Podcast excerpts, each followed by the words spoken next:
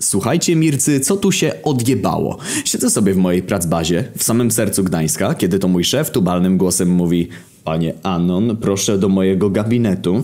Super początek dnia, kurwo. Pewnie ten stary kutas już wie, że waliłem jego córkę, że w godzinach pracy zajmuje się własnym interesem, ale nie tym zboczeńcy. I niejednokrotnie tłumaczyłem się, że wezmę część pracy do domu, kiedy to w tym czasie rubasznie chlałem whisky w nieopodal oddalonej knajpie. Ale w sumie pieniądz nie taki zły, więc z robotą starałem się wyrabiać. Idę do biura tego pierdziela, licząc na najgorsze. Oczami wyobraźni przeglądam wizję, w której dostaję dyscyplinarkę, wilczy bilet i gonga za deprawowanie córki córki, ale sytuacja odwróciła się jak w jakimś pieprzonym kalejdoskopie, kiedy zobaczyłem u niego dość szeroki uśmiech. No, panie Anon, muszę pogratulować mocno, bo ma pan jebany awans i sporą podwyżkę. What the fuck? Ten uczuć, gdy nie przykładam się do roboty, 90% biura wypruwa swoje żyły mocniej ode mnie, a ja, śmieszek zawadiaka poza kontrolą, skaczę jak małpa po szczeblach firmy i niedługo będę na nich spoglądał z góry und z pogardą. Ale to jeszcze nie wszystko, bo szefo dodaje, no wie pan, panie Anon, ale to nie będzie praca tutaj, tylko musi się pan przeprowadzić do tej słynnej Warszawy. Pana pensja będzie dwukrotnie wyższa niż tutaj, dostanie pan trzypokojowe mieszkanie, telefon i zapas gęsiwa na czas trwania umowy. Musi pan tylko przejść krótką rozmowę rekrutacyjną, ale to jest formalność. Oni znają pana umiejętności, ja pana polecałem, więc wystarczy przyjść, rozwiązać jakieś proste zadania i podpisać umowę. W głowie się nie mieści. Serdecznie uścisnąłem wątłą dłoń szefuncia, po czym niczym długoletni pacjent szpitala psychiatrycznego pomknąłem w kierunku mojego biurka. Pozbierałem wszystkie pierdoły i głośnym no elo! Pożegnałem się z dotychczasową ekipą. Szybciuteńko pognałem jak szalony swoim Renault Mondeo w kierunku mieszkania i niczym wygłodniały Lampart rzuciłem się na laptopa, by kupić bilet na to słynne Pendolino. Trzy kliknięcia i bilet będący przepustką do lepszego świata już tkwił w moich dłoniach. Następnego dnia budzę się w środku jebanej nocy, bo pociąg startuje o 6.12. Ubieram najlepszy und najdroższy und jedyny garnitur, i z gracją baletnicy chwytam telefon, by wyrzucić z siebie no elo taksi pod sam blok, bo jadę do lepszego świata. Po 10 minutach słyszę charakterystyczne trąbnięcie taksówkarza, po czym dumnie wyrzucam z siebie Mknij ku dworcowi, mistrzu kierownicy. Po sekundzie już wiedziałem, co się odjebało, ale moje podniecenie zaczęło sięgać zenitu. Puste ulice pozwoliły nam dość szybko przeteleportować się na stację Gdańsk Główny i jeszcze chwilę przed szóstą mogłem zameldować się na peronie. Przemierzyłem go wzrokiem i zacząłem, zdołałem wyselekcjonować kilka grup społecznych, z którymi będę dzielić podróż. Sewiksy, Kuce, studenci śmieszki, celowo wpycham ich do jednej grupy, bo wszyscy oni jadą na najtańszym bilecie, w dodatku z uczniowską lub inną zniżką. Lizną trochę wielkiego świata, bo jako mieszkańcy Pruszcza, Starogardu czy Kartus mogą jedynie polizać znaczki na poczcie. Grażyny und Janusze, wystrojeni jak na ślub karynki, pewnie też lecą zwiedzać cudo pociągowej technologii, strzelić kupala w kosmicznym sraczu, względnie pierwszy raz w życiu zobaczyć stolicę. I poważni biznesmeni. Garnitury z najlepszych tkanin, teczki z najlepszych skór, buty z najlepszych szewców i iPhony przyssane do ucha od samego rana. Pierdolą trzy po trzy o jakichś indeksach giełdowych, ale mi indeks kojarzy się wyłącznie ze studiami i wybłaganymi u wykładowców 3.0. Jeden człowiek jednak poważnie mnie zaintrygował. Starszy pan, choć całkiem postawny, odziany w kaszkiet, brązową kurtkę i ciemne spodnie.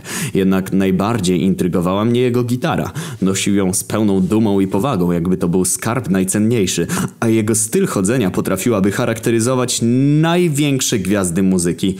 Niewątpliwie wzbudzał respekt. 6.16, równiuteńko jak w zegarku, podjechało to słynne Pendolino. Grażynki rzuciły się pierwsze, bo myślały, że miejsc siedzących im zabraknie, a jak ludzie zaczęli im krzyczeć, że miejsca i tak są zarezerwowane, to jednak krzyknęła Ja znam te wasze numery, ja wiem lepiej! No ja cię kurwa proszę. Grażynka myślała, że w tym pociągu nadal stoi się jak w PKS-ie do lichenia. Spokojnie odnalazłem drzwi najbliższe mojemu miejscu i wbiłem do swojego przedziału. Wcześniej jeszcze widziałem scenę, w której konduktor rzucał kurwami do jednego Janusza, potem chciał wbić do pociągu w chamsko ujebanych błotem kaloszach. No ale nasz klient, nasz pan.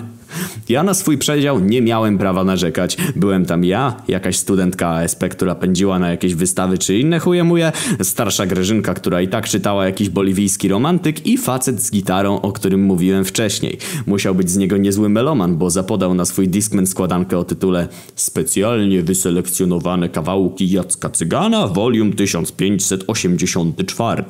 Więc nie były to przelewki. Studentka grała w hehe gierki na telefonie, Grażyna wzdychała do jakiegoś Antonio z książki, pan z gitarą nadal raczył się muzyką, a ja miałem imbę w głowie, bo nie wiedziałem czego się spodziewać. Kolejne stacje przybliżały mnie do lepszego życia. Tczew, Malbork, Iława, Działdowo, Mława, Ciechanów. Pozostała jedynie Warszawa Wschodnia, w której miałem wysiąść, a czekać miał już na mnie driver z mojej firmy. Jakieś 20 minut przed finiszem nasz przedział odwiedził sympatyczny kontroler, by za pomocą jakiejś kosmicznej machinerii sprawdzić ważność naszych biletów. Machineria oczywiście została cały, na cały czas przypięta do paska, bo konduktor pewnie zaspał na szkolenie. Grażynka zaczęła wyry- wywracać torebkę, a tu kurwa biletu nie ma. Sprawdza portfel, kieszenie, jakieś torba boczne, szufladki i inne skrytki, a bilet na pendolino tak bardzo niewidzialny. Konduktor dobra dusza i zamiast od razu pisać kwit na 650, sprawdził bilety pozostałej części składu, co poszło mu całkiem szybko. Sprawdził mój, sprawdził studentki i już chciał sprawdzić bilet muzyka, jednak doszło z nimi do małego dialogu. A przepraszam bardzo, na jakiej najbliższej stacji stanie ten pociąg? Warszawa Wschodnia, panie Ryszardzie. I wtedy odjebało się coś, czego nigdy nie widziałem i pewnie nigdy nie zobaczę. W oczach rozpaliły się takie ognie, że nawet kurwiki posłanki Beger były niewinnym gestem. Muzyk złapał co sił swoją gitarę, zajebał nią tak potężnie w konduktora, że to on zamiast gitary wydał z siebie soczysty riff. Potem rozłożył ją sobie na ciele i zaczął grać. Jedzie pociąg z daleka, na nikogo nie czeka. Konduktorze łaskawy, nie do Warszawy. I wtedy już wiedziałem, że skądś znam tę twarz. To był popularny muzyk i były wokalista zespołu Vox, Ryszard Rynkowski, który jednym precyzyjnym gitarowym pierdolnięciem powalił konduktora tak, że mistrz świata w puzzle miałby problem z jego ponownym ułożeniem. Następnie Rynkowski pobił rekord globu w biegu na 100 metrów z gitarą i wylądował tuż przed drzwiami, które chloniły maszynistów przed tym wariatem. Wystarczyło zaledwie mocniejsze pociągnięcie dłonią rozwścieczonego muzyka, by drzwi uległy jego sile. Dwóch maszynistów o klasie fizycznej Suchoklates nie miało najmniejszych szans, by spacyfikować króla piosenki pociągowej. Ten tylko spojrzał na nich niespokojnym wzrokiem i lamparcim chwytem przejął dowodzenie nad panelem sterującym. Zobaczyłem tylko mijane kolejno stacje. Warszawa Wschodnia, Warszawa Centralna, Warszawa Zachodnia. Sen o warszawskim bogactwie zaczął pękać jak mydlania bańka, a z głośników dostaliśmy taką informację. No elo, tu sztab kryzysowy polskich kolei państwowych. Prosimy zachować spokój, opanowanie i kupę w majtach. Za chwilę pociąg przejmie wojsko. No kurwa, jeszcze mi tu wojska brakowało. Grażynka wyciągnęła różaniec i napierdala jakieś koronki do miłosierdzia. Karynka dzwoni do rodziny i mówi wszystkim, że ich kocha, a król polskiej muzyki rozrywkowej dalej siedzi w kabinie pilotów i za pomocą gitary i talentu wokalnego nuci Byle nie do Warszawy, byle nie do Warszawy. Cały pociąg słucha słynnego szlagieru, aż nagle wziu, fu, ja pierdolę. Dwie szesnastki zaczęły krążyć wokół pociągu. Do tego jakiś Black Hawk czy inny Chinook zaczął ogłuszać pasażerów swoim niewiarygodnie głośnym wyciem. Byliśmy otoczeni przez wojska lotnicze jak padlina przez sępy i usłyszeliśmy ponownie donośny głos. Rynkowski, przestań odpierdalać cyrk, tylko hamuj pociąg i poddaj się mocno! Tymczasem muzyk terrorysta nie zdawał sobie robić sobie z tego żadnej sprawy i po kliknięciu w duży czerwony przycisk o legandzie pełna moc, nie klikać, otworzył włas w suficie, wyszedł na dach i wziął ze sobą gitarę, alkohol i stojąc niczym pociąg zaczął śpiewać w kierunku wojsk lotniczych rolniczych. Wypijmy za błędy, za błędy na górze. Po czym jednym łapczywym łykiem opróżnił pół litka wódki starogardzka. Zaśpiewał jeszcze kilka wersów swojej popularnej ballady, po czym wrócił do nas śpiewając Mam gitarę butleru, nie pojadę dziś do sztumu. Ale tego repertuaru jeszcze nie znałem, to pewnie kawałek z nowej płyty. Opoczno już dawno minięte, a moja komórka zaczęła dzwonić. Odebrałem, a tam No siema, tu twój nowy warszawski szef. Czemu cię frajerze jeszcze nie ma u mnie w biurze, co?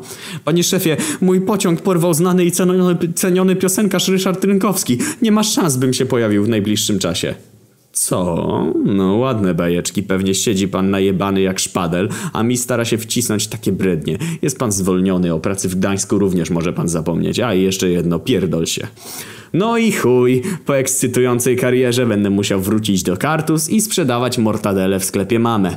Teraz już miałem absolutnie wszystko w dupie i z głośników usłyszałem Uwaga, zaraz do pociągu wsiądzie nasz negocjator. Proszę stworzyć mu jak najlepsze warunki. No tego by brakowało. Pociąg pędzi ponad 200 na godzinę, a ktoś miałby wejść do środka. Przecież jakby połączyć Stallona, Schwarzeneggera, Jetta Lee, Chucka Norrisa i Marcina Najmana, to i tak za chuja nie udałoby mu się wejść do pędzącego pociągu. Nagle patrzę, otwierają się drzwi, a tam znany i ceniony aktor serialu Klan, Piotr Cyrwus, wyposażony w kawałek linki z kastoramy i scyzorek od ruskich, wbija na pełnej kurwie do składu, mierząc wszystkich groźnym wzrokiem i rzucając hasłem "Mm, Przepraszam, którędy do Rysia?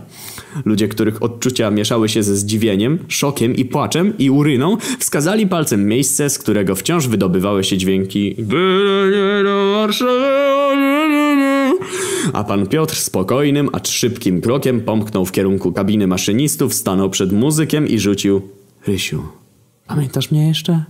Piosenkarz wstał w dość lekkim stylu, chwycił swój instrument i zaczął aksamitnym głosem śpiewać.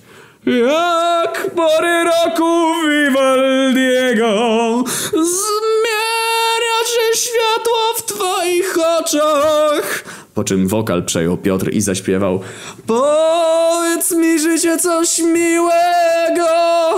Nie bądź tak proszę daj odpocząć Rynkowski z prędkością błyskawicy zrozumiał analogię wyśpiewaną przez gwiazdę srebrnego ekranu. Stanął przed, przed panelem sterującym, włączył hamulec awaryjny i oddał się w ręce Piotra Cyrwusa, który jak się później okazało dorabia sobie na jedną czwartą etatu w jednostkach antyterrorystycznych.